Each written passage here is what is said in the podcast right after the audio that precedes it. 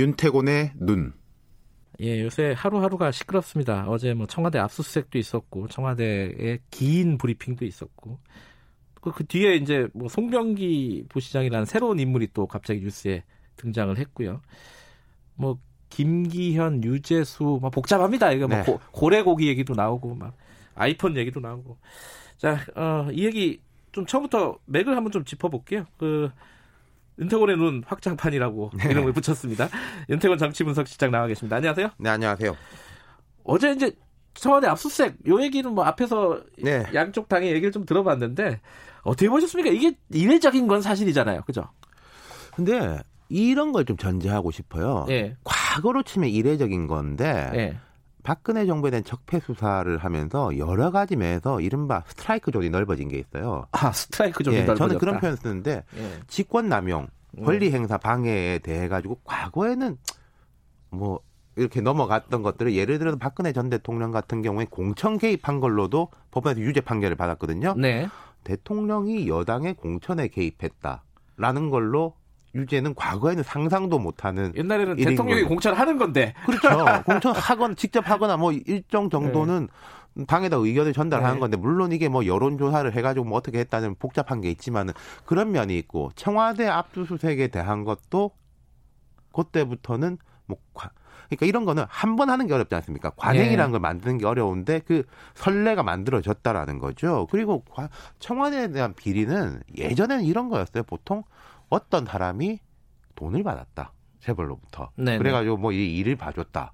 뭐 중견기업으로부터 돈을 받았다. 그건 개인 비리의 영역이잖아요. 근데 네. 지금 이게 혐의가 씌워져 있는 것은 권력을 이용해서 선거에 개입했다라는 민정수석실 쪽에 대한 거잖아요. 네. 이런 부분에 대한 수사 같은 것도 적폐수사 과정에서부터 시작이 된 거라고 볼 수 있는 거죠. 과거 정부에서도 뭐 측근들이 돈 받고 구속되고 이런 사람은 거의 매 정권마다 항상 다 있었습니다. 네. 근데 권력적인 개입에 대한 수사 같은 것은 이제 윤석열 검찰총장이 특검에 있을 때, 중앙지검장을 할 때부터 이렇게 시작이 됐다는 거죠. 그러니까 이게 개인의 비리라든가 이런 게 아니라 어디서 뭐 사과박스로 돈 받았다 이게 아니라 그렇죠. 실제 일이 적절했느냐 안 했느냐를 가지고 수사를 하는 거잖아요. 그렇죠. 그게 이제 직권남용과 권리행사 방해 같은 네. 거라는 거죠. 근데 지금 중반 딱 넘었잖아요. 반환쯤 돌았잖아요. 임기가. 네. 근데 따지고 보면 세 번째예요. 뭐 한 번은 반쪽짜리 이제 압수수색이었지만 네. 어쨌든 압수수색 청와대 압수수색이 세 번째. 이거 너무 잦은 게 아니었을까라는 생각을 가진 그렇죠. 사람도 있을 그러니까 것 같아요. 횟수가 뭐 이런 식이면은 뭐 1년에 한 번씩이면 매년 한 번씩 할 거냐. 뭐 이렇게 이제 볼 수도 있는 것인데 앞서서 지금 이제 첫 번째가 됐을 때가 이제 김은경 전 환경부 장관의 그렇죠. 이제 환경부 블랙리스트. 거기에 이제 공기업에 대한 인사. 그것도 제가 말씀드린 스트라이크 존 확대하고 똑같은 거예요. 예전에는 장관이 공기업 인사를 하는 게 뭐가 문제인데 였는데. 예. 예. 자, 하나씩 좀 얘기를 해볼게요. 유재수 사건이 있고 김기현 사건이 있고 존칭을 생략하겠습니다. 네. 직책이 너무 네, 많아가지고. 저도 생략하겠습니다. 예. 네. 유재수 사건은 근데 시작은 개인 비리예요. 이건 또. 그렇죠. 그죠? 그런데 이 문제의 핵심은 그게 아니죠. 요걸 좀 설명해 주세요. 그러니까요. 이것도 제가 스트라이크 존 문제하고 비슷한 건데 검찰의 수사라는 게 네. 과거 이제 박근혜 정부 수사 때부터 한 게 자, 뭐 하나가 있습니다. 근데 이걸 파고 들어가는데 숨기려고 하고 말이 바뀌고 당사자들끼리 말 맞추고 이러면서 일이 더 커지는 것들이 많았었거든요. 그랬죠. 네. 그럼 지금 같은 경우도 자, 유재수라는 사람이 개인적으로 문제가 있어가지고 청와대에서 적발해가지고 처리했다. 네. 그러면은 끝이에요. 그냥 네. 유재수 개인에 대해 가지고. 근데 이 이후로 이 사람이 영전을 두 번을 했다라는 거죠. 예, 뭐 영전으로 해석을 하죠, 그죠? 그렇죠. 급이 올라갔으니까 예. 실제로 영전을 두 번을 했고 그 과정에 대한 이야기가 계속 나왔다. 여기에서부터 출발이 된 건 거죠. 그리고 실제로 그걸 감찰을 했는데 지금은. 아까 누구야 그 홍익표 의원은 네, 감찰 종료라고 말씀하셨고 예, 누구는 중단이야. 근데 물리적인 행위는 같은 겁니다. 같은 뭐 거죠. 중단이 됐건 예. 종료가 됐건 끝인 거죠. 여기에 근데 누가 개입했느냐 이게 이제 수사의 핵심일 그렇습니다. 텐데. 지금 청와대 쪽의 이야기는 당시에 조국 수석 백원우 비서관, 그리고 박형철 비서관 세 사람이 회의를 해가지고 3인 회동이죠. 중단을 예. 결정했다라는 예. 거고, 박형철 비서관 쪽 이야기는 위에서 중단을 이야기했다라는 거지 않습니까? 이것도 모르겠습니다. 제가 생각할 때는요, 물리적인 행위는 같을 수 있어요. 셋이 모여가지고 그만합시다라고 예. 하는 거를 어떤 사람은 회의로 생각하는 거고, 어떤 사람은 지시로 생각할 수도 있는 거죠. 근데 그 부분이 참 의아하긴 해요. 박형철 반부패 비서관. 네. 굉장히 청와대 안에서는 무서운 사람인 거잖아요. 공무원들 그렇죠. 비리 정보들을 네. 다 갖고 있는. 그리고 이제 청와대에서 굉장히 로열티가 높은 사람일 거예요. 그렇죠. 당연히. 네. 근데 그 사람이 검찰에서 위에서 지시했다라고 불었단 말이에요. 이걸 어떻게 봐야 되나? 레임덕인가? 자, 이런 거. 그건 이제 박지원 의원이 이제 예. 어젠가 그젠가 제 앞에 말씀하신 거 예. 들었는데, 뭐 그렇게 볼 수도 있는 거고, 이것도 똑같습니다. 박형철이라는 사람의 지위가 무엇이었냐, 그 앞에. 네. 국정원 댓글 사건 부팀장이었어요. 박근혜 정부 때. 그 다음에 또 특검에 있었죠. 네. 스트라이크 존을 확대를 해서 수사를 직접 한 사람인 거예요. 본인이. 그걸 제일 잘 아는 사람인 네. 거죠. 이 스트라이크 존이 넓어진 것에 대한 위험성을. 근데 이제 사실은 그 조국 수석은 이제 조만간 소환해서 수사를 할 거라고 하는데 네. 그 윗선이 있는 것처럼 자꾸 보도를 하고 흘려요. 윗선, 옆선 이렇게인데. 윗선, 자, 옆선.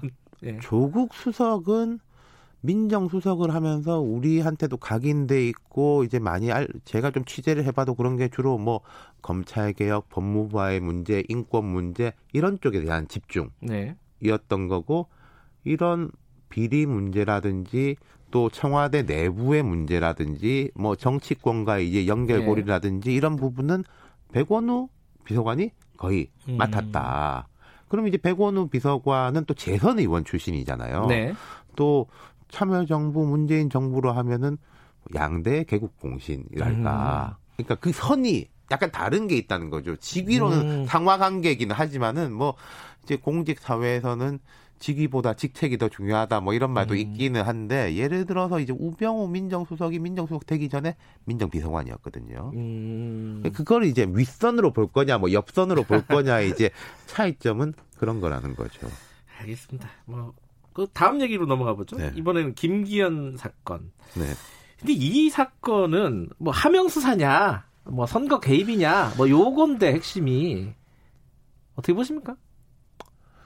이런 것이 자 청와대의 이제 어제 브리핑도 그러고 그 앞에도 보면은 뭐 이런 월 일당 업무가 워낙 많아서 기억도 잘 안 나는 거 뒤져가지고 이렇게 봤다라고 네. 말하는데.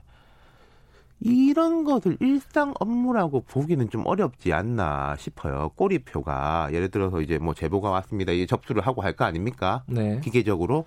근데 울산광역시장 선거를 앞둔데 비리 제보라고 했는데 아유 그래 이건 이제 A, B 분류해서 내려라는 식은 조금 뭐 일반적인 그 업무 처리 프로세스하고는 좀 다르다. 관심사항이다. 예컨대 뭐 이런 거 있지 않습니까? 과거에 지금 이 수사 과정에서 왜 법무부에서 뭐 이걸 미리 보고 안 하고 뭐 했냐라고 검찰에서는 업무 분장에 따르면은 사후 보고라든지 조국 네. 수석 처음에 압수수색하고 할 때 돼 있다. 네. 관심사안에 대해서는 이런 거는 내규가 있어요. 제가 알기로는 국회의원, 뭐 광역단체장 이상, 뭐 어느 뭐 몇 급 이상의 공직자에 대한 보고는 또 별도로 이제 보고를 하게 돼 있다. 정보 보고나 첩보 보고. 근데 이런 것을 뭐 백원우 비서관은 보고를 안 받았다는 이야기는 아니고 네. 기억을 못할 정도의 일상 업무에 속했다라는 거니까 글쎄요. 그건 좀 잘 모르겠네요. 조금 미심적인 부분이 있다. 네.